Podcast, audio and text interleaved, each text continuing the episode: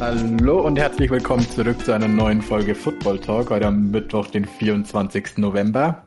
Geht. Football Talk. Servus. Jo, ich denke, ähm, News haben wir keine, oder? Es gab jetzt keine krassen Injuries, außer die Packers O-Line. Mhm. Und Camara ist halt vielleicht zwei Spiele nicht da, also das letzte und das nächste. Ja, aber dann ist jetzt auch schon egal. Alright, ähm, wir haben uns heute so ein bisschen zweigeteilt, die Folge heute. Also wir haben so zwei Themen. Ähm, ja, das eine ist, es war mal wieder Upset-Woche. Gab so wieder ein paar krasse Spiele mit Ergebnissen, die man vielleicht nicht erwarten konnte. Ich glaube, wir schnacken einfach wieder kurz über die krassesten Ergebnisse und woran es vielleicht lag und ob wir denken, das ist so ein Fluggame oder ein overrated Team oder wie auch immer. Vielleicht noch kleiner Stat am Rande. Es war, es ist ja jetzt Woche 11 gewesen und es sind jetzt schon mehr Wins von dem Team unter 500 gegen den Division Leader. Nach elf Spielen, wie bisher insgesamt in der Saison. In der Geschichte der NFL. Also, das ist nicht nur Schein, dass es ganz schön viele krasse Ergebnisse gab, sondern echt, echt häufig. Ich würde sagen, wir fangen einfach mit dem krassesten an. Die Texans haben gegen die Titans 22 zu 13 gewonnen. Fand die echt crazy, fand die Texans echt, echt schlecht. Sie haben in Woche 1 halt gewonnen gegen die Jacks, die nur echt scheiße waren in Woche 1. Aber das habe ich nicht kommen sehen. nee, das hat keiner so richtig kommen sehen, glaube ich. Ähm, ich fand aber die Defense von den Texans die letzten Wochen eigentlich überraschend gut.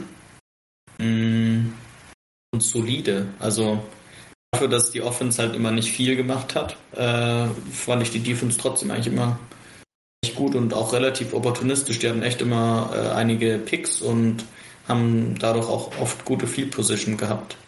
Die haben halt einfach nichts draus gemacht. Alle dein Wort zum Sonntag. Ja, also was ich ganz cool finde, ist, zeigt so, ähm, dass in Divisions halt immer alles passieren kann. Also bei Division Rivals und das ist schon. Oh, und dieses Jahr allgemein gibt es eigentlich kein so ein Team, was so 100% ist. Also die Kansas haben am Anfang des Jahres Sachen liegen gelassen, Bills auch. Und da sieht man einfach, dass halt in der die NFL doch so krass und ausgeglichen ist, auch durch ihr System, dass halt jeder mal gewinnen kann. Und ich finde aber auch allgemein, dass halt Division Games sind einfach am geilsten, weil da da ist so viel Rivalität dabei, dass halt immer irgendwas Verrücktes passieren kann, wie halt jetzt, dass die Jacks gegen die Titans gewinnen. Ja. Ähm, ja. Ich meine, ein gemachter Punt, beziehungsweise berührter Punt, ähm, dann noch zwei Interceptions und schon äh, verliert man ein Spiel, auch wenn man das bessere ja. Team ist. Ähm, NL hatte sogar vier, ja. oder? Ja, aber das. Zwei, bevor zwei. sie Meaningless Football gespielt haben. Oder Hero Ball.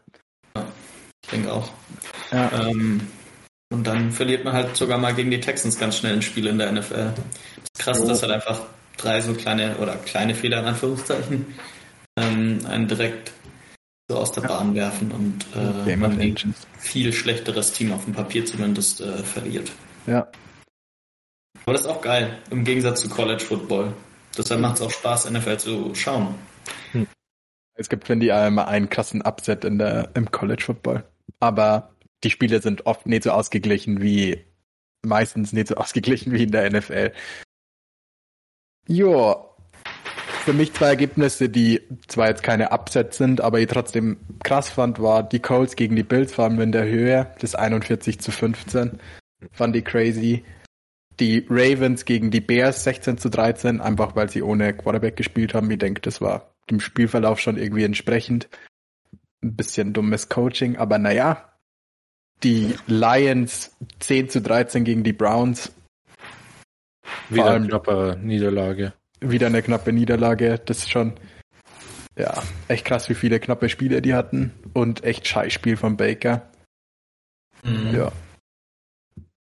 Und wir können dann noch kurz über die Vikings gegen die Packers reden, aber jetzt erstmal das bisher genannte. Was ist euer Take zu den Bills, die vor allem, also die haben vier Niederlagen, drei davon gegen Teams über 500 und nur ein Sieg gegen so ein Team. Das waren die Chiefs, als sie noch einen schlechten Lauf hatten. Ja, ähm, wenn man in so einem Wetter halt auch wieder, keine Ahnung, 40 Mal werfen muss, dann Ja. wird's nichts. Und sie können ums Verrecken nicht laufen. Das ist äh, tragisch. Und dann, ja, die Defense hat auch nicht die beste Figur gemacht, aber ähm, eigentlich, also ich finde, die Defense hat besser gespielt, als die 41 Punkte einem suggerieren würden. Ja, ich glaube, das, war ja auch einmal, dass die direkt vor der Endzone starten dürften, die Colts. Ja. Ähm, auch einen Muff Punt an der 1 oder so. Oder ein Kickoff. Da wo der Ja. Typ einfach gestolpert ist. Ja, wo er einfach stolpert und den Ball fummelt. ja, und Blocked Field Goal Touchdown war das, glaube ich, auch. Also, ah nee, das war die Woche davor. Ja. Ja. Was so ein Run-Game und gute Special Teams einfach ausmachen können. Dass du Ja. die halt mürbe zerlaufen kannst und dann noch Glück bei den Special Teams. Ja. In Fantasy wird sich wahrscheinlich jeder bedankt haben bei Jonathan Taylor für die 50 Punkte. Oder gehasst haben, als man gegen ihn gespielt hat. ja. Wieder krasser Stat. Die Bills sind elfmal mit ihren Running Backs gelaufen in einem halben Monsun. Schon echt krass. Obwohl verstehe sie- die.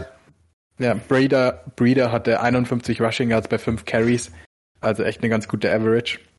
Ja. Also vielleicht noch krasser, Man, dass würde auch meinen, also auch wenn man relativ schnell hinten ist, würde man meinen, dass man in dem Wetter weiterläuft und schaut, dass man halt Drives, Drives finisht und äh, Touchdowns scored. Aber Wentz hatte 20 Attempts für 106 Yards. ja, Dafür hatte Jonathan Taylor 32 Rushing, also Carries. Wir hatten auch 45 Carries, über 45, nee, genau 45 Carries in dem Spiel. Also ich habe in einem ähm, After-Game-Interview auch gehört, dass die sozusagen deren Gameplan war das so, dass sie ähm, immer wenn die Defense sozusagen auch nur ein bisschen was hergibt für einen Run, dass Carson Wentz das immer gleich audible, dass die einen Run machen. Ja. Und deswegen ähm, hat halt äh, Jonathan Taylor so viele Attempts, weil einfach auch der Gameplan war, okay, wenn, wenn die Defense uns nur ein bisschen was zeigt, was wir machen können, dann machen wir das auch. ja, und So sie viel zu haben dem Spiel. Ah ja, nee, red weiter. auch einfach den Hintern versohlt. Also die O-Line hat die D-Line der Bills einfach geschoben, dass echt alles zu spät war. Ja.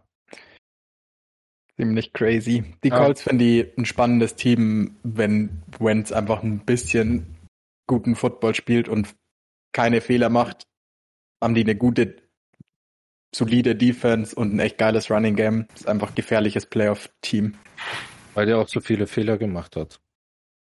Naja, in den letzten zwei Spielen nicht, aber ich finde, der hat schon immer wieder halt so Wentz-Bälle gehabt, in, vor allem mit den Spielen, die sie verloren haben. Zwei Stück. Einmal den Linkswerfer und einmal.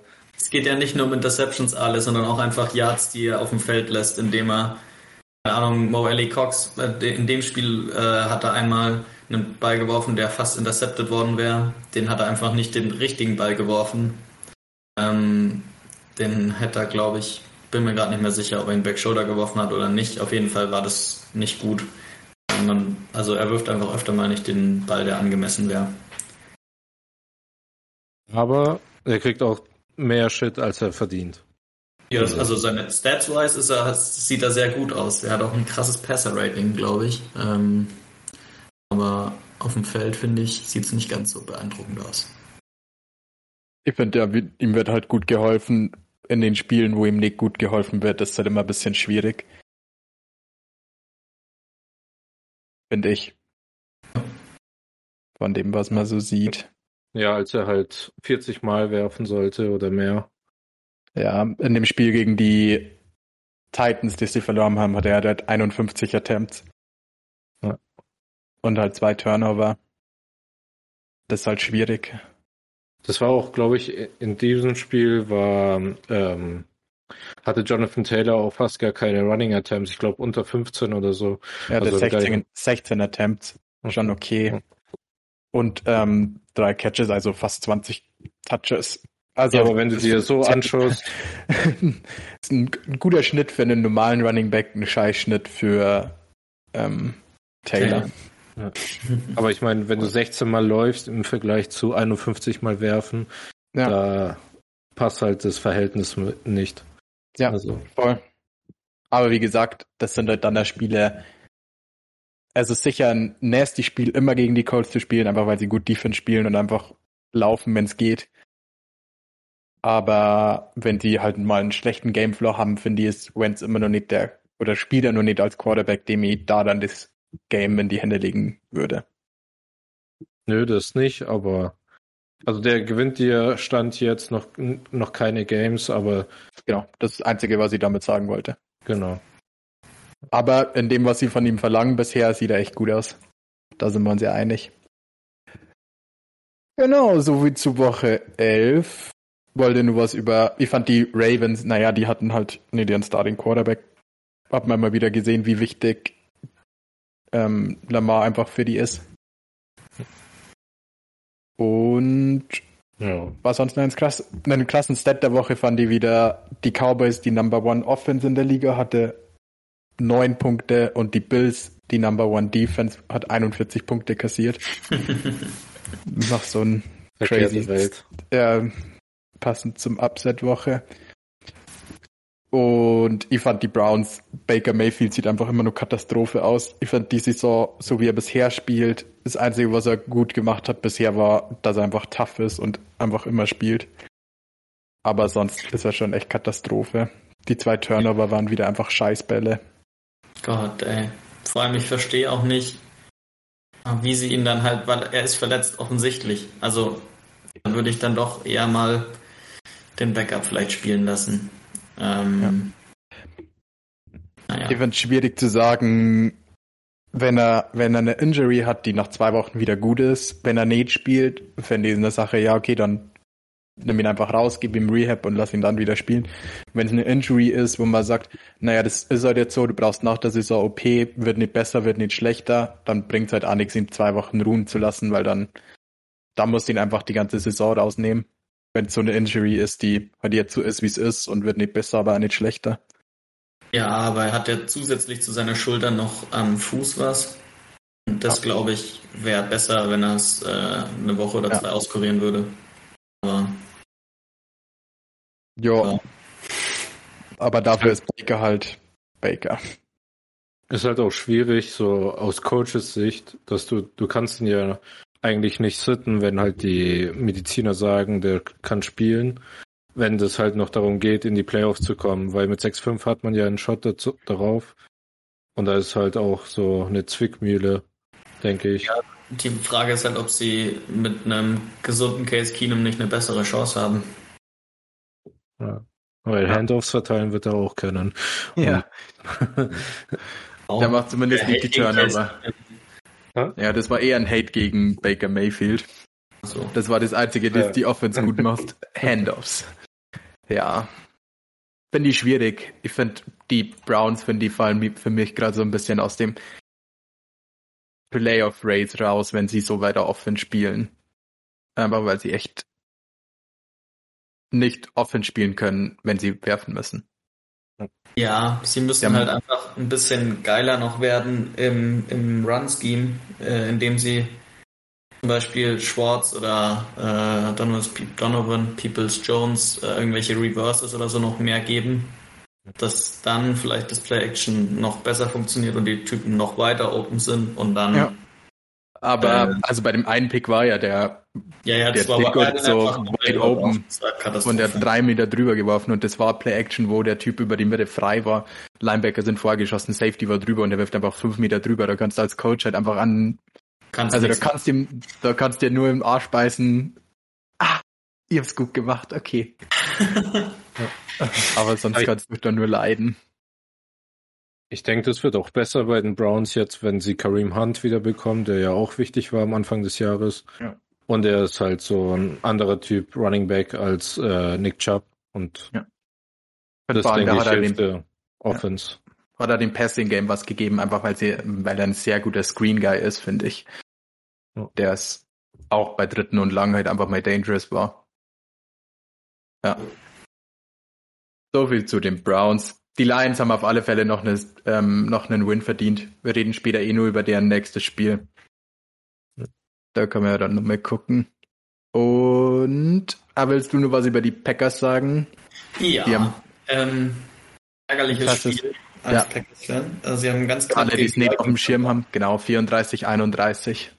Ähm, und sie haben in den letzten drei Minuten vom Spiel äh, es, äh, haben die Vikings geführt, dann haben die Packers ausgeglichen mit einem 76 Jahr Touchdown-Pass oder so. Dann waren noch zwei Minuten auf der Uhr. Dann haben die Vikings ein bisschen gedrived. Kirk Cousins hat einen Pick geworfen, der dann zurückgenommen wurde, weil Daniel Savage doch nicht fangen kann. Ähm, und dann haben sie äh, gescored und die Packers haben verloren mit einem Last Second Field Goal. Ähm, ganz schön ärgerlich aus Packers Sicht, vor allem nach der Interception war ich mir sicher, okay, Interception, Rogers ist eh hot und jetzt wirft er noch einen Touchdown und macht man einen Deckel drauf, fertig. Ähm, auch ein bisschen schade, weil es Rogers bestes Spiel war, glaube ich, in der Saison, obwohl er an 10 ein ganz schönes Problem hat. Ja. Ähm, angeblich schlimmer als Turf Toe. Äh, so wie er rumgerannt ist. Er hat auch gemeint, in der Halbzeit hat wurde er behandelt. Ich glaube, behandelt heißt, er hat zwei Schmerzspritzen reinbekommen. ähm, Ja, der ist nämlich auch ziemlich viel selber, oder nicht ziemlich viel, aber wenn nötig, ist er selber gelaufen und hat, hat man auch nicht gesehen, dass er was am Zehen hat. Also äh, das hat gepasst. Ähm, ich hoffe, dass er jetzt da ein bisschen resten kann und wieder fit wird. Und die Protection war leider nicht so gut in dem Spiel.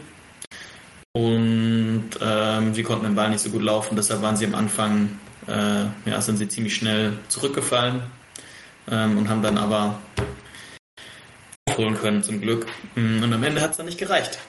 Äh, Ja. Da, ja. Aber ich war ein bisschen enttäuscht, weil Kirk Cousin hat äh, das Backfield komplett zerstört von den Packers. Man muss sagen, sie hatten zwei Interceptions, die sie dann gedroppt hatten, wo man im ersten Moment gedacht hat, okay, das ist ein Pick. Also wenn man die noch, wenn sie die gefangen hätten, DDBs, dann es schon ein wenig anders aussehen auch. Äh, dann würde auch Kirk Cousins Deadline nicht ganz so krass aussehen und äh, aber haben sie nicht. Und ähm, die, ja, das Backfield hat, wurde einfach von Justin Jefferson und vielen ganz schön zerstört. Ja. das Ähm, stimmt. Alexander kommt angeblich wieder zurück in drei Wochen, zwei Wochen. Ähm, dann ist es schon besser, aber äh, ja, schwierig. Man muss auch sehen, bei den Packers fehlt ja eigentlich im Moment jeder Spieler in der Defense. Darius Smith, äh, Rashawn Gary, Jay Alexander, ähm, noch? Ich glaube noch irgendein D-Liner. Äh, und der Auch die Offense- O-Line ist total Ja, die kaputt. linke O-Line ist doch praktisch Die weg. linke O-Line ist jetzt weg, ähm, weil Elton Jenkins Kreuzbandriss hat und Bakhtiari noch nicht gespielt hat. Ähm, da wurde das Knie da- noch gespült letztens und angeblich kann er nach dabei spielen. Und der Center ist auch raus, ne? Das Der das Rookie ist ja aus, noch. aber ich glaube, das ist nicht Season Injury, äh, Season Ending. Das weiß ich nicht. Ich wusste nur, dass er letzte Woche noch nicht gespielt hat. Ja, krasses Spiel auf alle Fälle. Wann Aber war wildes sehr unterhaltsam. Ja. Alrighty. So viel zu den Upsets der Woche, oder? Oder war bei euch noch was krasses dabei? Ja, finde ich schön, dass ihr den Sieg von den Eagles nicht als Upset seht. Och, das ist, ja, Ich finde die Saints Okay, halt mit Trevor Simeon halt einfach nicht gut. Und Also, ohne Camera. Ja, klar, aber ich finde allein Trevor Simeon macht schon so viel aus. ja. Das, also, ich finde, das macht Ja, die mein- Eagles, äh, die Saints Offense einfach unattraktiv und die Defense, ja, ist okay, aber Die wurden auf jeden Fall rumgeschubst und das ist in, den Ja. letzten, in der Saison noch gar nicht passiert, dass die D-Line Ja. von den Saints rumgeschubst wurde. Also Ja. Wir haben ja auch noch nicht gegen Mailata gespielt. Ja, das ist wirklich auch nicht gegen Landon Dickerson und so. Also es ist schon sehr impressive, was die Eagles ja. O-Line im Moment macht und ja. dass sie jetzt endlich mal laufen. Also ja. ich würde fast sagen, dass sie vielleicht sogar, also am letzten Sonntag waren sie das beste Rushing-Team in der Liga. Ähm, die Niners sind ja eigentlich gut gelaufen. ja, und die Colts auch, aber ich fand, es gab keine O-Line, die eine D-Line so rumgeschubst hat. Äh, das war ja echt krass. Also die waren wirklich, teilweise waren alle fünf O-Liner irgendwie acht Yards downfield und hatten ihren Typen vor sich noch, so ungefähr. Also es war ja. echt. Stimmt schon. Sie hatten da crazy Rushing Stats. Sie haben drei Rusher mit zehn Carries oder mehr und drei Typen und alle drei hatten über 60 Rushing Yards. Genau. Also Jordan Howard mit 63, Hurts mit 69, Sanders mit 94 und Hurts mit drei Rushing Touchdowns. Ja. Aber halt nur 147 Rushing Yards. Passing. Äh, Passing Yards, sorry. Ja. ja. Halt. Aber also was man noch anmerken muss, ist zwar 40-29 ausgegangen, aber bis zum dritten Quarter stand es einfach schon äh, 33 zu 7. Ja. Also schon im vierten Quarter haben halt die, die Defense ein bisschen nachgelassen. Und äh, würdet ihr Darius Slay, wenn er so weiterspielt, als Defensive Player sehen? Weiß ich nicht. Vier Touchdowns jetzt. Weiß ja nicht. Ja. Ähm, ja, schwierig. Er spielt bei den Eagles. Ja, erstens das und ähm, ist es jetzt nicht so, als würde er Leute krass äh, lockdownen, sondern er hat, also er hat halt ein bisschen Glück, wenn, wenn du einen Fumble aufhebst und für einen Touchdown returnst, ist schon geil, aber er hat dann den Fumble nicht geforst oder so. Es war einfach Glück, dass der gerade ihm in die Hände gefallen ist. Also. Es kommt ja auch jede Woche vor, dass jemand vier Touchdowns in vier Wochen hat. Ich finde, der hat halt einen guten Flow, aber ja. der zwei Scoop and Scores, ich finde ein Scoop and Score ist schon immer geil, aber ich fand, das ist halt nicht so zur richtigen Zeit am richtigen Ort. Das, er hat ihn ja nie selbst geforst oder so. Das ist halt schwierig. Aber und ich glaube also, trotzdem, dass es Miles ja. Garrett einfach wird. Ich glaube, dass der die Saison über 20-6 macht und dann halt auch einfach der biggere Name ist. Der bigger Name.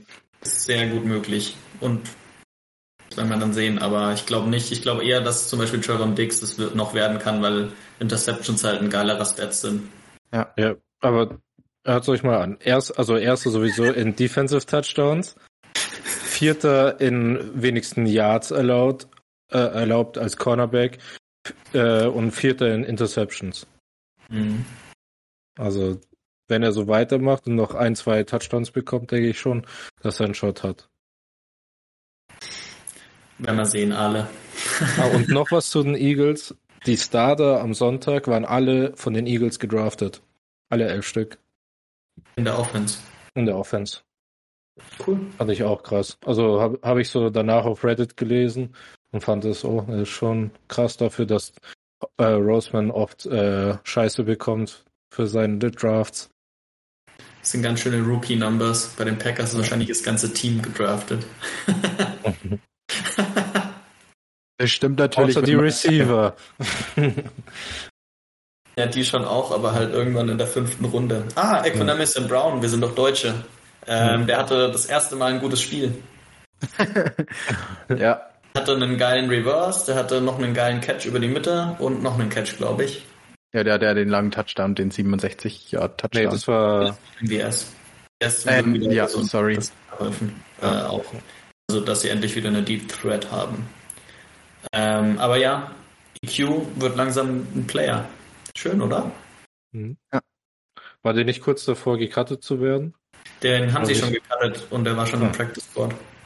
Aber ich glaube, das war mehr, weil er verletzt war. Ähm, so. Der hatte irgendwas. Ja. Nice, nice, nice. Alright, soviel zu den Upsets der Woche. Wollen wir direkt an die Upsets der Woche die Short of the Weeks nehmen? Da passt es ja besser dazu, oder? Do it. Do it. Okay.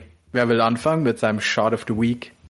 Ich mach mal meins, weil das am kürzesten her ist. Und der, wo die Konsequenzen schon gezogen wurden, weil Jason Garrett ja entlassen wurde.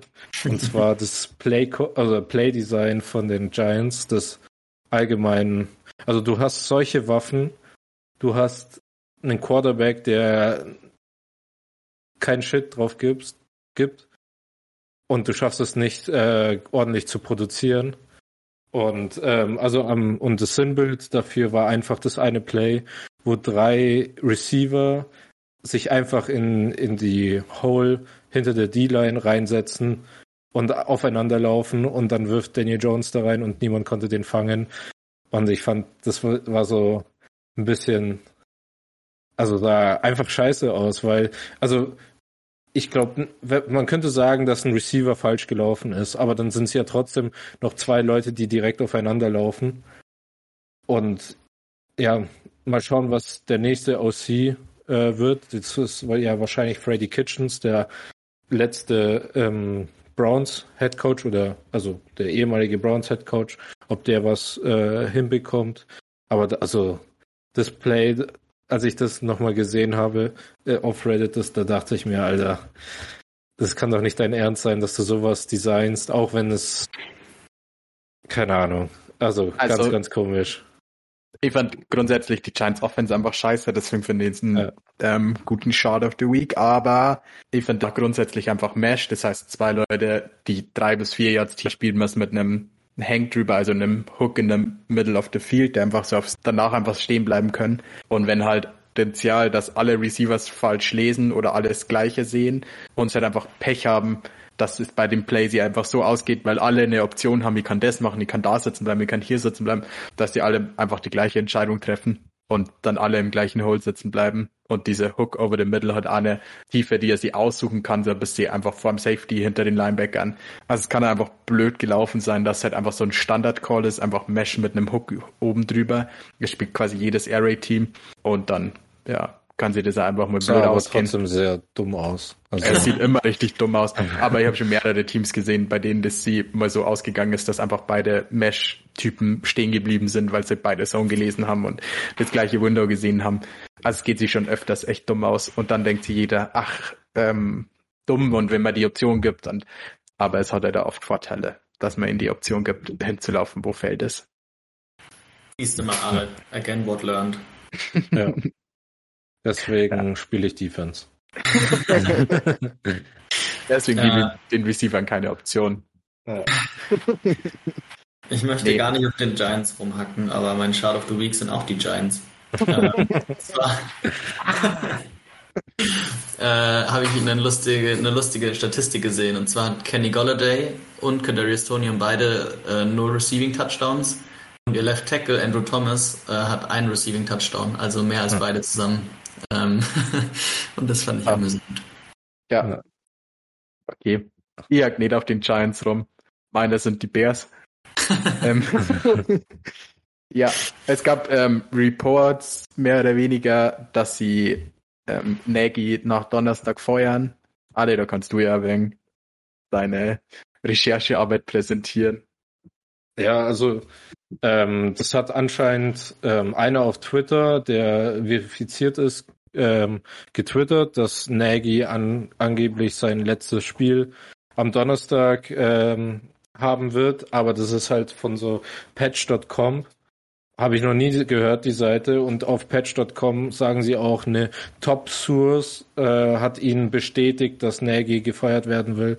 Also es klingt ziemlich shady und warten wir mal Donnerstag ab, was da passiert. Also ich würde das nicht zu 100% kaufen, aber ich denke, ähm, also die Fans von den Bears wollen das halt und schauen wir mal, was passiert. Ja. Deswegen ist mein Chart auch ähm, zweiseitig. Das eine ist, wenn sie zu ihm gesagt haben, du darfst Donnerstag nur coachen und danach wirst du gefeuert, das ist unfassbar dumm.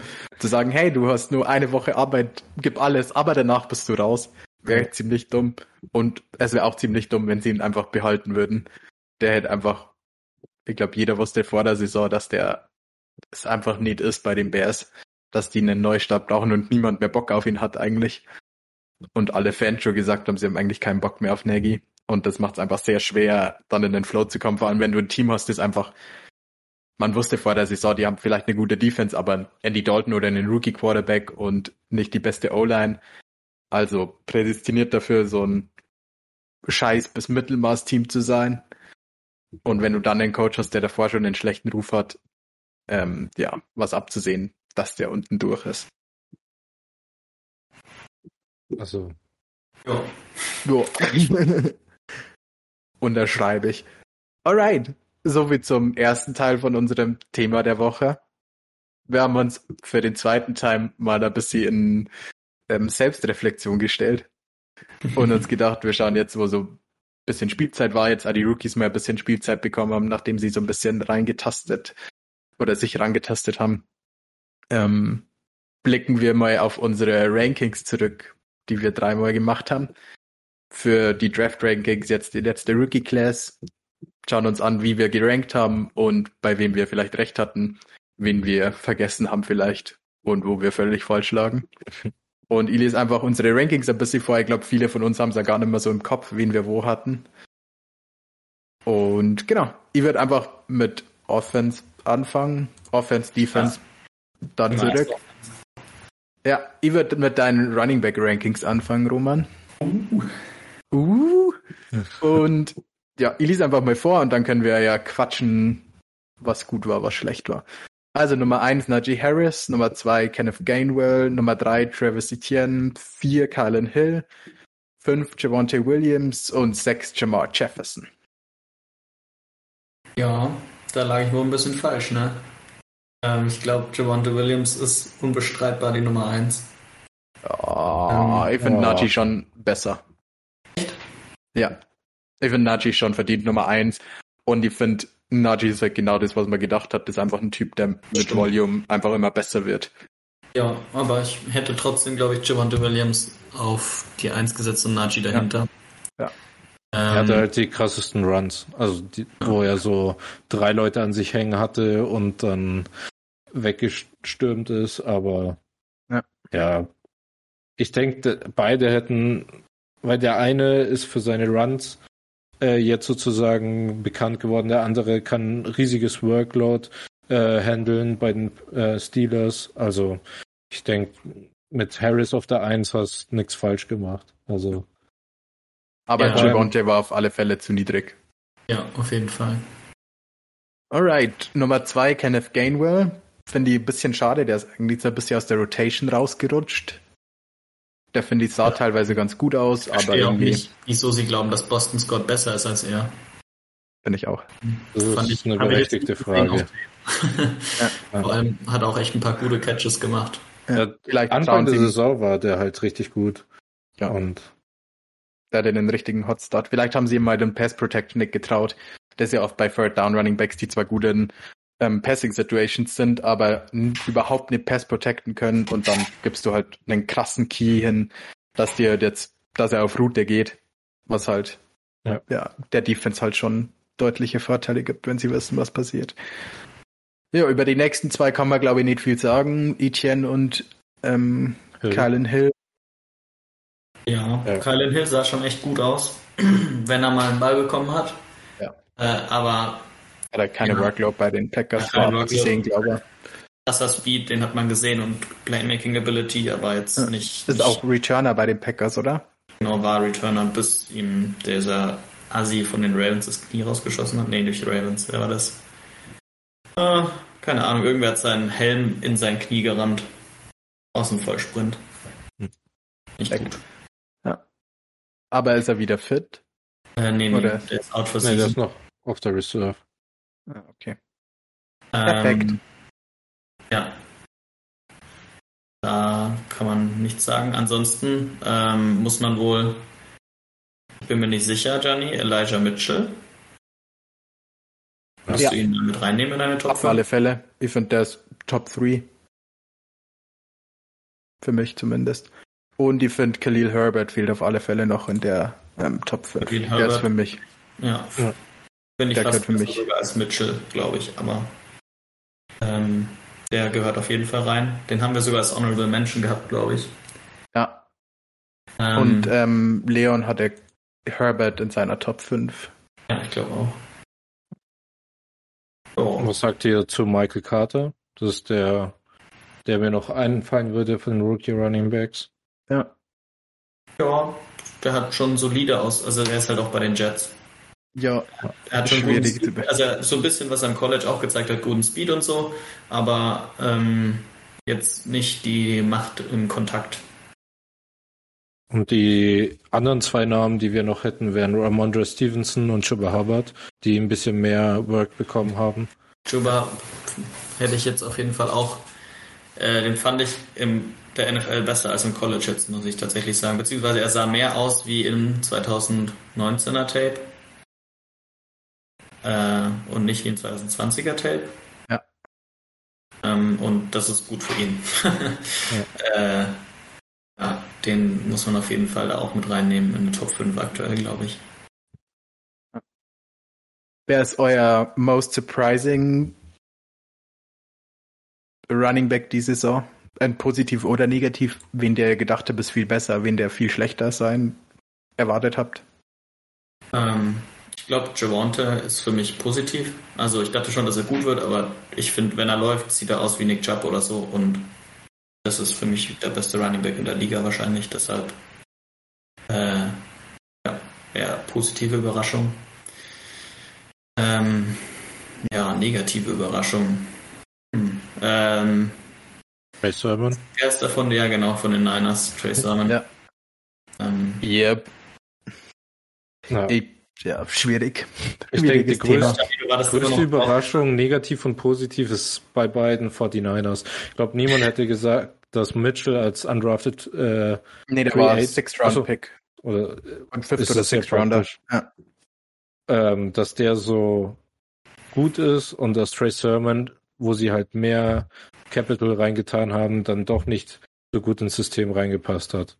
Gianni wartet Also- immer noch drauf, dass er dann mit Trey Lance zusammen gut ist. Ja. Hm. Ich bin tatsächlich gespannt drauf, ob sie, ich fand da in dem Spiel, wo sie beide gemeinsam gespielt haben, war auch Trey Sermons bestes Spiel. In dem Spiel, wo Sermon quasi starten musste, weil alle Runningbacks verletzt waren. Das sah gut aus, er ist immer nach vorne gefallen. Ich finde, das, das, was man irgendwie erwartet hat, er ist jetzt nicht der Super Burner, aber er ist, nimmt taffe Yards und fällt immer nach vorne. Ich bin gespannt drauf, ob er vielleicht im Kopf hatte, dass er mit dem eine andere Offense spielen will und bin gespannt, ob er dann halt eine Rotation aus den beiden macht, je nachdem, was er halt will von denen. Aber insgesamt sieht Eli trotzdem, also Mitchell trotzdem besser aus wie Trey Sermon. Ja. Ich finde für mich positive Überraschung ähm, Stevie Ramondre Stevenson, einfach weil ich finde, der ist- viel schneller, als ich ihn auf Tape ähm, das Gefühl hatte. Der war ja teilweise bei ähm, Ratings als Fullback einfach gelistet, weil er halt so groß und schwer ist, aber der hat echt guten Speed. Deswegen für mich so der underrated Typ, der Stimmt auch. echt Ja. ganz gut aussieht. Alright. So viel zu den Running Backs, oder? Oder habt ihr noch einen Ja. Namen, den ihr in die Nee, ich denke, haben wir fast alle angesprochen. Dann gehen wir doch mal zu unserem Defense-Ranking. Ale hat uns ähm, das Leben mit Linebacker-Rankings versüßt und das gehen wir jetzt einfach mal durch. Ich denke, da braucht man uns nicht groß unterhalten. Auf der 1 Micah Parsons, auf 2 Savin Collins, 3 Jabril Cox, 4 Jeremiah Owusu-Koramoa und 5 Jamin Davis.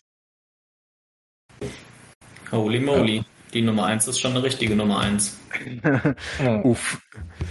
Ja, ich finde crazy, dass er einfach auf zwei Positionen all, also im Rookie-Team, All-Rookie-Team quasi easy sein könnte. Oder All-Pro-Potential auf zwei Positionen hat. Der sieht schon echt gut auf Pass-Rusher aus und auch als Linebacker hat einfach unfassbaren Sideline-to-Sideline-Speed. Geisteskrank. Also da hat man ja davor, vor dem Draft schon gesagt, dass der Generational Talent bekommt und dass die Cowboys den auch bekommen, obwohl sie nach hinten ähm, getradet sind, ist schon Hier. ein Glücksfall. Ja. Und Ich glaube, bei dem hatte man halt die Sorge, dass er halt einfach geistig nur nicht ähm, genug Raps genommen hat auf Linebacker, um wirklich gut zu sein. Der kam ja als End und nur mit Position geswitcht und dann auf Linebacker eigentlich nur eine Saison gespielt und war ja dann auch Opt-out, glaube ich, letzte Saison. Ich fand, das hat halt einfach viel darauf hingedeutet, dass er einfach geistig nur nicht NFL-Linebacker spielen kann. Aber das ist völlig egal, weil selbst wenn er mal zu langsam liest, ist er einfach der schnellste Spieler auf dem Feld. Gefühlt. Ja, heftig. Ja. Ja. ja. Was ist so dein Fazit zu deinem Ranking? Wen hast du für dich zu hoch, zu niedrig? So der erste, dein erstes Fazit dazu? Also, ich finde, dass man, also von meiner Top 5 kann man drei nicht wirklich bewerten, weil die halt in Situationen reingekommen sind, wo halt schon äh, gestandenere Linebacker waren und die haben halt wenig Zeit bekommen. Also sowohl Savin Collins bei den Cardinals, Jabril Cox bei den Cowboys und Jamin Davis bei den äh, äh, Foot beim Footballteam. Die hatten halt alle auf ihrer Position einen vor sich und deswegen kann man die nicht wirklich bewerten. Und da muss man halt noch abwarten, ob sich halt jemand verletzt. Also ich glaube, Hicks hatte sogar eine richtig gute Saison. Ähm, also die ersten Spiele hat Collins gespielt, da also und dann, keine Ahnung, da war diese, auch diese Rumor mit den, ähm, dass Hicks getradet werden soll und das, dann hat er angefangen zu starten. Also ich weiß nicht genau, was da passiert ist, dass Collins nicht weiterspielen durfte. Und ja, und aber ich finde, äh, Moore war, also ist schon der zweitbeste von denen, die Zeit bekommen haben. Also da vor allem am Anfang der Saison hat er viel Rumor bekommen und also hat auf sich gezeigt in der Browns Defense. Jetzt hat er ein bisschen abgenommen, aber trotzdem denke ich, dass der sehr, sehr solide ist. Und ja, jetzt fällt mir gerade, also ich glaube, das war Nick Bolton, Bolton, ja. der von Kansas City. Ja. Der, der, der war bei halt, dir Honorable Mention, ne? Genau, also mein, mein Fazit zu dem war halt, dass der äh, einfach Abräumer war und halt immer getackelt hat, wenn er tackeln musste. Und genau dieselbe Rolle hat er jetzt bei den Chiefs. Ich glaube, der hat als Rookie die meisten Tackles im Team. Und es zeigt halt, dass, also die haben ihn gedraftet, haben gesehen, was seine Stärke war und haben halt ihm genau dieselbe Rolle wie im College gegeben und da blüht er halt auf. Also der hätte man sozusagen gewusst, wer wo gepickt wird, dann wäre er auf jeden Fall bei mir auf der 3 gewesen, weil halt die anderen keine Zeit bekommen haben. Aber sonst denke ich, geht es äh, ganz in Ordnung. Also vielleicht äh, Caramore ein bisschen weiter hoch, aber sonst. Ja. Ich finde, Nick Bolton sieht schon echt ganz gut aus.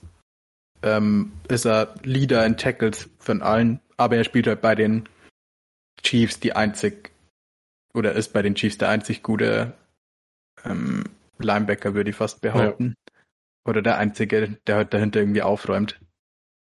Finde ich, macht die Rolle ein bisschen, ja, anders wie bei den restlichen. Und Coromore ist ja jetzt leider verletzt. Ich finde, das war eins von den m, zu Recht Bedenken, dass die einfach, ja, dass er halt einfach ein bisschen dünn ist für die NFL.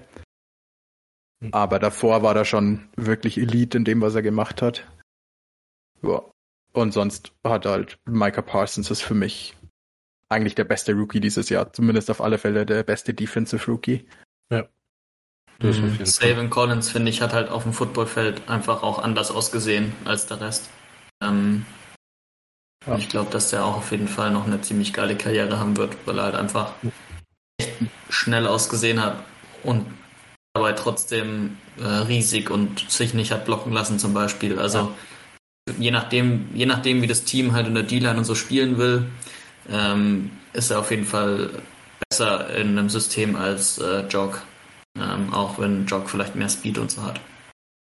Ja. Deswegen verstehe ich auch nicht, warum er immer weniger Spielzeit bekommen hat. Ich auch nicht. Also, ja. das ist aber vielleicht hier mal eine kleine Note am Rande. Das ist jetzt alles nur so ein bisschen, was wir bisher gesehen haben, was uns bei Spielen ja. aufgefallen ist. Also wir haben jetzt keinen Deep Dive gemacht und haben uns alle Plays von denen oder so angeschaut. Das ist eher so ein bisschen ähm, rein von der Optik, genau, rein von der Optik her. Wie hat's bisher so ausgesehen? Alright, ich würde sagen, kommen wir zu den Receivern, oder? Ich finde Linebacker yes. sehr schwer, weil sehr viele sehr wenig Spielzeit einfach hatten. Ja. Ich finde, da kann man noch nicht so viel dazu sagen finde ist eine Position, die, glaube ich, eine sehr schwere Transition in die NFL hat. Einfach weil die Offenses halt viel komplexer sind in der NFL wie im College. Oder halt nicht nur, okay, du hast sieben Spiele in der Saison, wo das Team entweder Outside Zone oder Inside Zone läuft und RPOs spielt. Also mach einfach den ganzen Tag das Gleiche. Wenn du weg bist von der Running Back Seite, chill ein bisschen, damit die RPO nicht da ist und wenn er zu dir läuft, shoot einfach das erste Gap, das aufgeht, so ungefähr. Das glaube ich, ist einfach ein bisschen komplexer in der NFL. Alright. Außer für Micah Parsons. Außer für Micah Parsons. Der macht wahrscheinlich sau viel falsch, aber ist einfach so schnell, dass eh egal ist. Hm. Nee, Spaß, der liest er echt gut. Und es ist einfach so crazy, dass er zwei Positionen auf dem Level spielt. Und immer wieder beeindruckt. Schaus Cowboys. Alright, ähm, machen wir unsere Receiver-Rankings, oder? Das haben wir beide gemacht. Also du, Roman und ich. Die Top 3 waren gleich. Jamar Chase, Jalen Wardle und Devontae Smith. Du Mhm. hattest auf vier Timorian, Timorian Terry, Terry, Timorian Terry. Den glaube ich können wir rausstreichen. Auf der 5 hattest du Terrence, Terrace Marshall. Ich hatte auf der 4 Diami Brown und auf der 5 Rondale Moore. Ja, Würdest du was ändern? Die finde Top 3 würde jetzt Smith und Waddle tauschen. Ja, ich finde, sie auch. sehen beide echt gut aus. Ich finde, das ist halt immer nur die gerechtfertigte Top 3. Waddle bekommt halt einfach das Volume. Ich finde, der sieht genau, macht genau das, was er irgendwie gut macht. Ich finde, die Dolphins nutzen ihn eigentlich ganz gut mit irgendwie vielen Touches einfach, die ihn er einfach bekommt. Ist, glaube ich, auch on pace für einen Rookie Receiving Record, also Receiving Touches quasi, also Reception Record. Ah, Reception Record, ja. Ja. Jamal Chase, glaube ich, brauchen wir nicht diskutieren. Macht mit NFL DBs das gleiche wie mit College DBs. Yep. Ja. So viel zum Off-Season-Hype mal wieder. Kann man mal wieder sagen. Und Devontae Smith spielt einfach über seiner Size. Also er gewinnt trotzdem One-on-One-Matchups, wo man ein bisschen Sorge hatte, dass er gegen Big Cornerbacks vielleicht mehr Probleme hat. Aber Ja. sieht einfach gut aus und hat immer nur Elite Hands und Body Awareness Und- Body Position. Und vorletztes Game sogar jemanden gemost. Den Number One äh, Cornerback. Also Rookie Cornerback. Ja, ich fand, das war nie ein Struggle in meinem Mind für ihn, weil er immer einfach big gespielt hat und halt Jump Balls und so gewonnen hat. Mein Struggle waren einfach Releases an der Line, wenn er halt mal einen Physical Corner hat. Da hat er auch im College schon ab und zu gestruggelt, aber das sah er echt bisher gut aus. Also, so. jetzt finde ich, kommt der spannende Teil. Jetzt Wie gesagt. Deine Nummer 4 können wir rausschmeißen. ja, ich find der ist meinen- Ja. Der wurde nicht nur rausgeschmissen aus unserem Ranking. Ja, Diami Brown mm, bin ich ein bisschen enttäuscht von. Ich finde, der hat nur gar nichts gezeigt bei Washington Football Team. Also der hat, ja, ein wenig Spielzeit, obwohl Curtis Samuel viel ausgefallen ist. Aber wurde dann einfach outplayed von Carter zum Beispiel oder so Leuten, denen es jetzt vielleicht nicht zugetraut hätte. Ja, obwohl das halt auch Veterans sind und die Ja, aber ich wissen, hätte trotzdem gedacht, ähm, dass er Ja, die einfach outplayed. so. Dann deine, ja, deine Nummer 5, Terrace Marshall. Ich fand Anfang der Saison sah er echt gut aus. Auch Preseason hat er echt paar geile Plays gehabt. Aber sobald die Saison losging, waren gar keine Touches mehr quasi für ihn. Ja. Mm, Was auch an der Offense liegt, glaube ich. Dafür finde ich, sieht Nicht ähm, funktioniert. Ja, auch im Quarterback, der sicher viel dazu beigetragen hat, dass Sachen scheiße aussehen. Dafür finde ich, sieht ähm, Rondale Moore ziemlich geil aus. Mhm. Würde ich auch sagen. Und Kadarius Tony, finde ich, sieht noch ziemlich gut aus.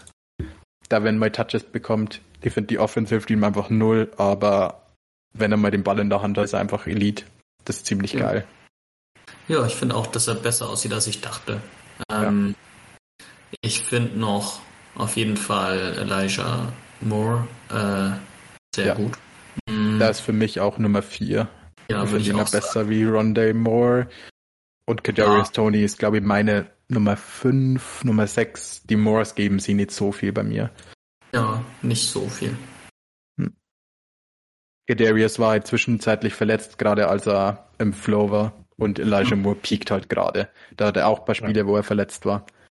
Ja, absolut. Aber Letztes Game war halt so ein kleiner Breakout. Jetzt muss man Ja. halt schauen, ob es so wie bei der bei Kadarius Tony war, der auch ein krasses Game hatte mit Ja. über 160 Yards und dann nichts mehr von ihm gehört. Aber Elijah Mitchell hatte halt schon vier gute Spiele am Stück. Da hatte, glaube ich, immer über zehn Fantasy-Punkte, hat er immer entweder einen Rushing-Touchdown oder ein gutes Receiving-Game und halt oft Receiving-Touchdowns, einfach viele Scores. Also ich fand, der ist jetzt nicht so dieses One-Game gerade High und jetzt schauen wir mal, ob er es halten kann, sondern ich finde, der spielt jetzt schon relativ lang, konstant guten ähm, Football. Der hat auch seit fünf Spielen mindestens sechs Targets. Also, Ja. Ähm, hier haben wir noch einen vergessen, Gianni, den wir vielleicht irgendwie. Hm, bin gerade am überlegen. Bateman? Richard Bateman, ja, mir gerade Der sieht eingefallen. auch besser aus als, äh, Ja. als im College. Ich habe das Gefühl, er sieht, äh, er hat ein bisschen abgenommen und sieht deshalb auch schneller aus. Ähm, es bräuchte nur noch einen Quarterback. Naja, der Aber war ja ein paar Wochen verletzt und Ja, der letztes hat- Spiel war halt auch Lamar nicht da. Ah, und einer von deinen Lieblingen, äh, Josh Palmer. Hat auch ein paar Plays gemacht jetzt schon. Sah auch ganz gut aus bei den Chargers. Wie gesagt, das ist für mich so ein bisschen vielleicht die Future Mike Williams Role, falls sie es nicht leisten können. Hm. Ansonsten, Dimitri Felton, der so dieses, ich finde, der hat eine ganz geile Rolle bei den Browns eingenommen. Zumindest hat er ein paar Spiele, wo er echt ganz geile, so ein Mix aus Rushing und Receiving Attempts. Ja, fand ich ganz geilen Flow. Und ähm, Sam ich- Brown. ja, Bist du den? Bis jetzt? äh, ganz gut. Er von dir hat ganz gute Plays gemacht. Der ist halt bei den Lions. Macht schwer zu beurteilen. Da ist halt die Ja. Offense einfach nicht so gut. Und vor allem die letzten zwei Wochen war halt die Offense Swift. Ja, Vor allem im letzten Spiel, als Goff sogar nur verletzt war. Hat es halt noch schlimmer gemacht. Und Anthony Schwartz finde ich eigentlich auch ganz nice. Ja, Der Sieht ist halt einfach dünn aus, aber er ist echt ist schnell. krank schnell. Ähm, als Packers-Fan kann ich noch kurz Amari Rogers erwähnen, der äh, bis auf in einem Spiel, glaube ich, gar nicht als Receiver so richtig drauf war. Ähm, und in dem einen Spiel nur, weil drei Receiver verletzt waren oder mit Covid raus waren. Ähm, Es ist halt einfach bei den Packers so, dass du als Rookie-Receiver nicht viel Land siehst, leider. Ja. Ich hätte gehofft, dass er vielleicht einfach so special ist, dass er irgendwie in der Mitte der Saison schon Starter-Time bekommt, aber da müssen wir wohl uns noch ein bisschen gedulden. Ähm, als Ja, Returner hat er auch zugespielt und da hat er auch ganz gut ausgesehen. Randall Cobb hat doch die so, praktisch seine äh, seinen Job. Oder Ja. also die, die hätten den ähnlichen Job wahrscheinlich in der Offense. Das stimmt. Aber du hast ja äh, oft vier Receiver auch auf dem Feld und ich weiß nicht, ob es nach Randall Cobb, MVS und äh, Duante einen Receiver gibt, der besser ist als er rein äh, vom körperlichen her. Aber äh, die Packers Offense ist halt auch gelegentlich mal kompliziert mit äh, den ganzen Checks und so weiter, die man wissen muss. Und wahrscheinlich sind sie sich da nicht sicher, ob er das schon alles drauf hat. Ein Namen wirf ich nur in die Gruppe, den ich überhaupt nicht auf dem Schirm hatte. Antoine Wesley, der von den Cardinals, der jetzt die letzten paar Wochen halt Spielzeit bekommen hat, als halt alle bei den Cardinals raus waren. Der war irgendwie gemeinsam am College mit Cliff Kingsbury. Also der hat den am College irgendwie schon gecoacht. Der hat die letzten zwei Spiele echt ganz gut ähm, gespielt, vor allem in den zwei Spielen, wo die Cardinals ja gut waren. Von den letzten drei. Hat er einmal 62 Yards, einmal 44. Ja. Da finde ich, sah er echt ganz gut aus. Ja. Also Nicht Ah, der ist ein Rookie. Doch, der ist Rookie. Second Season steht bei seinen Stats. Also bei mir steht Rookie. Ah, Egal. Ähm, okay, vielleicht war da. Der Boah. war letztes Jahr bei den Ravens. Ah, der von den Cardinals. Ja, Verrückt. Okay, dann stimmen die Stats hier nicht. Ah, der ist sogar in seinem dritten Jahr. 2019 wurde er von den äh, Ravens gesigned. Als der war undrafted 2019. Verrückt. Okay, danke für die Statistik. Okay, er hatte trotzdem zwei gute Spiele. ja. Ähm, das ist auf jeden Fall erstaunlich, oder? Dass schon wieder vier, fünf Receiver auf jeden Fall in die NFL gekommen sind, die einfach schon super krass aussehen, wo man bei, bei, den Top, bei der Top 3 auf jeden Fall argumentieren kann, ob sie vielleicht in die, in die Top 10, Top 15 Receiver gehören. Ja. Ich finde, beide Moores sehen echt special aus. Tony kann echt special sein. Wenn die irgendwann mal eine geile Offense spielen, die ja mal coole Touches für ihn haben. Ja, Jamal Chase finden die ist jetzt schon Top 10 Receiver in der NFL. Vielleicht sogar Top 5. Ja. Aber in der NFL gibt's ja 30 Top 10 Receiver. Stimmt. Und Devonta Smith und Waddle sehen halt echt gut aus. Also, ich finde, über die sechs Receiver kann man echt nichts falsch machen. Und Bateman hat zumindest Upside gezeigt. Ich finde, der sah besser aus, wie ich ihm im College gedacht Ja. hätte. Würde ich auch sagen. Alright. Dann gibt's nur eine letzte Position, wo wir Rankings gemacht haben. Das sind die Tight Ends. Da haben wir auch beide wieder eine gemacht. Unsere Top 3 war wieder fast gleich. Wir hatten Pitts natürlich auf der 1. Du hattest ähm, Fryermove auf der 2 und Tremble auf der 3. Das hatte ich genau andersrum. Und 4 und 5 sind Brevin Jordan und Hunter Long. Ja. Bei beiden von uns. Also da waren die Rankings sehr, sehr ähnlich. Ja. Ja. Irgendeinen. Also ich finde Brevin Jordan und Hunter Long kann irgendwie gar nichts zu sagen. Ähm, ich habe noch nur nicht viel gesehen, dass, gesehen. ich glaube, Brevin Jordan hat die 8. Sieht ziemlich geil aus. Ähm, Die neun, aber oder? ich hab Wie im College, glaube ich. gesehen. Nee, in, in, bei den Texans jetzt, glaube ich. Oder? Ich habe ihn irgendwie bloß äh, Texans spielen in der Red Zone gesehen und da stand damit in der Endzone, als ein Touchdown war, ich glaube, als Tyrod Taylor in die Endzone gedived ist. Und Ja. hat sich auch gefreut und da dachte mir, ach Ja. cool, er bekommt Spielzeit und ach cool, er hat eine coole Nummer. Ja. Aber Mit der neuen Spieler, ja. Stimmt, das habe ich auch gesehen.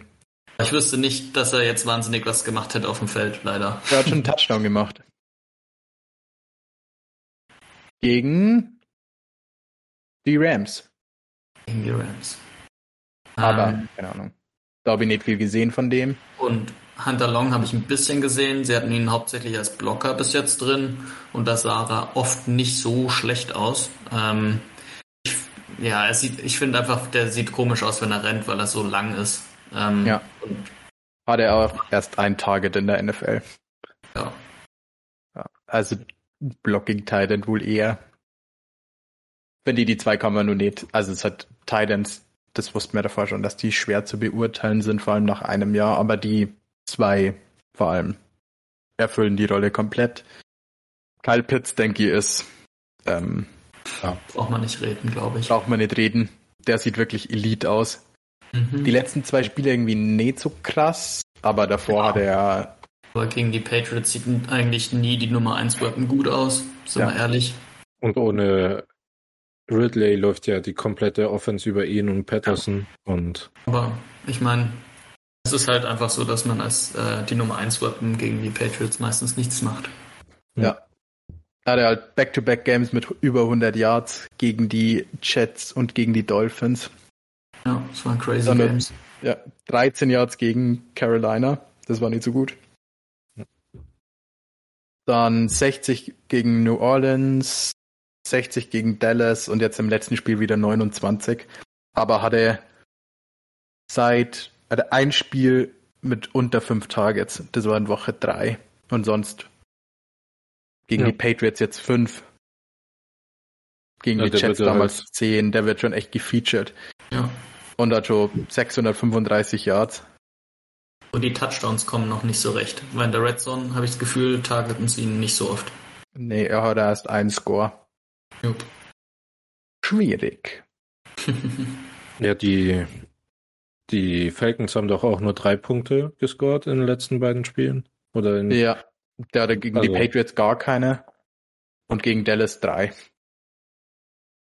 Also ich glaube, das liegt auch ein bisschen an den Falcons selber, dass er halt noch nicht so, also dass er nicht sein volles Potenzial gezeigt hat und ich denke mal, dass nächste Saison wird dann schon einiges mehr kommen oder wenn Kevin Ridley diese Saison noch wieder zurückkommt. Ähm, und dass die halt einfach allgemein ein bisschen besser sind und jetzt ist halt schwere Zeit, weil die, also gefühlt haben die nicht viel ab, also nicht viel Positives zurzeit. Also, ja, Also, kleiner Step am Rande, Kyle Pitts hat jetzt schon die zehntmeisten Receiving Yards für einen Rookie Titan. Crazy. Und Ähm, von der Average her ist er Nummer zwei bei Receiving Yards per Game. Mike Ditka hatte 1000 Receiving Yards in 14 Spielen. Schon echt crazy. das ist heftig. Jo. Einen Titan-Namen habe ich. Und zwar Mhm. von den Colts, äh, Kylen Granson. Ja. Der wird mit eingebaut, aber ist halt der dritte Titan auf dem Death Chart hinter Ja. Doyle und äh, Mo, Mo Alley Cox. Ähm, aber der sah schon ganz gut aus, also wenn Ja. er mal den Ball in der Hand hatte. Also vielleicht nächstes Jahr, wenn einer der anderen beiden Titans nicht resigned wird, dann kriegt er mehr zu sehen, weil die Colts spielen ja auch viel mit zwei Titans. Also auf den könnte man noch ein Auge werfen, wie sich der entwickelt. Wollen wir erst noch über The Muth reden? Ja. Achso, stimmt. Habe ich vergessen. Weil das ist nämlich ein echter Teil, der macht nämlich Red Zone Targets, äh, Touchdowns und sonst nix. Ja. Nee, das kann man so nicht sagen. Ich finde, der Ja, sieht einfach schon gut aus. Sieht Der einfach. fummelt gerne in der Overtime. Ja, lediglich ein kleiner Fumble. ähm, aber sie geben ihm öfter die Chance und ich finde auch, dass er schon besser aussieht als Eric Ebron. Und Ja. Ist aber nicht schwer. Der, der hat letztes Jahr sah der schon nicht gut aus und ja, muss man aber trotzdem auch erstmal machen. Ähm, und ja, also so ein bisschen wie erwartet. Und äh, der Spieler. Pat sieht schon echt gut aus. Also im Nachhinein hätte ich den vielleicht auf Nummer zwei nehmen sollen. Aber ich fand Tommy Tremble trotzdem noch geil. Ich fand zwischenzeitlich habe ich das Gefühl gehabt, die Panthers wollen den jetzt unbedingt in Wolf bekommen, haben ihm ja ein paar Carries gegeben. Und glaube ich, hat er die zweitmeisten Touchdowns, oder? Tommy Tremble hat, glaube ich, zwei Scores oder so. Ja, glaube er hat zwei. Oder drei? Hm? Er hat auf alle Fälle einen Touchdown, eine Two-Point hat er, glaube ich. Ah, und hat 116 Yards, aber auch schon ein paar echt ähm, geile Blocks. Also gibt ein paar Pancakes von dem auch schon in der NFL. Ich glaube, die Panthers, also der kann auf, nächst, auf alle Fälle nächste Saison eine geile Rolle haben. Ich glaube trotzdem, dass Pat der bessere Tight End einfach wird im klassischen Sinne. ja, wahrscheinlich. ja, ist die Frage, wie sich, also ich denke, viel hängt auch von den Quarterbacks ab, die zu ihnen werfen, ob halt Big Ben noch nächstes Jahr bei den Steelers ist und wer äh, bei den äh, Panthers nächstes Jahr Quarterbacken wird. Also es hängt Ja. auch viel davon ab, wie die dann Ja. ausschauen. Auf alle Fälle. Pat hat halt schon fünf Touchdowns. Das ist halt schon, schon geil. Ja. Für einen Rookie. Also ist für jeden geil. Aber vor Ja. allem als Rookie. Total. Und sie featuren ihn ja auch extra an der Goal-Line mit Screens und irgendwelchen Shovel-Pässen und Handoffs und Ja. Sachen. Die nutzen ihn halt geil. Sowas wäre halt für Pitts auch noch nice. Ja. Wobei halt Pitts einfach ein anderer Typ ist, den kannst du halt nicht nennen.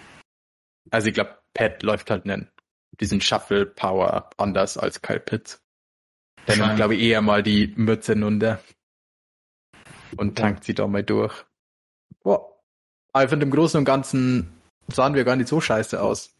Weil Aus- auch vor dem, vor dem äh, Draft waren ja nur die drei äh, Titan so größer im Gespräch und der Rest war ja eher. Ich fand da allgemein bei allen Positionen. Ich glaube, es hatte jetzt niemand so einen krassen Miss bisher, zumindest bei den Rookies. Ja. Oder? Aber Na, wo man, na, ist sie unsicher? Ja, Tamori und Terry war vielleicht ein bisschen ambitioniert. Okay, Aber ich mag aber halt das ist ja schwer. auf einen muss man ja gambeln, um sich halt Ich mag halt herauszustechen. meine, ja, ich mag halt meine Big Body Receivers und äh, Bei dem weiß man ja nicht, vielleicht wäre da krass gewesen. vielleicht, obwohl, wenn man Vielleicht. sich Seattle im Moment so anschaut, wahrscheinlich nicht. Ja. Oh, aber da. Das kannst du ja bei deinem Ranking nur nicht wissen. Vielleicht hätte sich Wilson nicht verletzt, wenn äh, Tamarian Terry im, im Team wäre, weil er nur Bomben fangen würde und so wäre die Situation gar nicht passiert. Ist so. Nur daran liegt Ja. Ja. Nee. Sonst bin ich ganz zufrieden mit uns. Absolut. Mal schauen, wie es in ein paar Jahren aussieht. Wie viele davon äh, weggesperrt wurden. Alright. So wie dazu. Ah, wollen wir noch eine kurze Anekdote? Der Shorty hat Trey Sermon auf Platz 4 gehabt. Ja, Das aber finde ich es immer nur schwer zu beurteilen, äh, weil ist halt das ja, Ich glaube, Trey Ich find, Sermon passt halt nicht dazu. ja. Aber wie gesagt, die gibt den noch nicht ganz auf hier. Ne. Ich auch nicht. Ich glaube, dass Trey Sermon bei den Patriots zum Beispiel dasselbe machen könnte oder fast dasselbe wie Ramondre Stevenson. Ich glaube auch, dass die Niners halt nur eine Rolle für ihn finden. Ich glaube auch, dass sie eine danach suchen, einfach weil es halt ein Second Rounder ist, wo sie das Gefühl haben, da müssen sie ein bisschen Wir haben ja halt leider weg featuren. Full weg. Sonst könnte er Ja. das machen. Ja. Aber hey, ich glaube schon, dass sie. Also ich bin immer nur der Überzeugung, dass er einfach den gedraftet hat mit der Vision, okay, mit Trey Lance mache ich halt einfach ein anderes Running Scheme wie mit Garoppolo. Und ich glaube, dass das ein geiler One-Two-Punch sein könnte mit den beiden. Mit Eli Mitchell und Trey Sermon. Ja. Alright. Sonst nur abschließende Worte. Ich denke, die nächsten Wochen wird's immer spannender, immer geht immer mehr Richtung Playoff Positioning. Ich glaube, da werden wir einfach viel drüber reden. Und wir werden uns natürlich noch ähm, dem MVP Race widmen. Uff. Und da ein bisschen hier mal einen Blick drauf werfen. Ja, spekulieren macht nämlich Spaß, wie wir gerade wieder mal erfahren haben. Vor allem, wenn man so oft recht hat. Nicht Spaß. Alright. So viel dazu. Hat wie immer Spaß gemacht. Und ich hoffe, wir hören uns alle nächste Woche wieder. Bis dahin. Ciao. Servus. Tschüssi.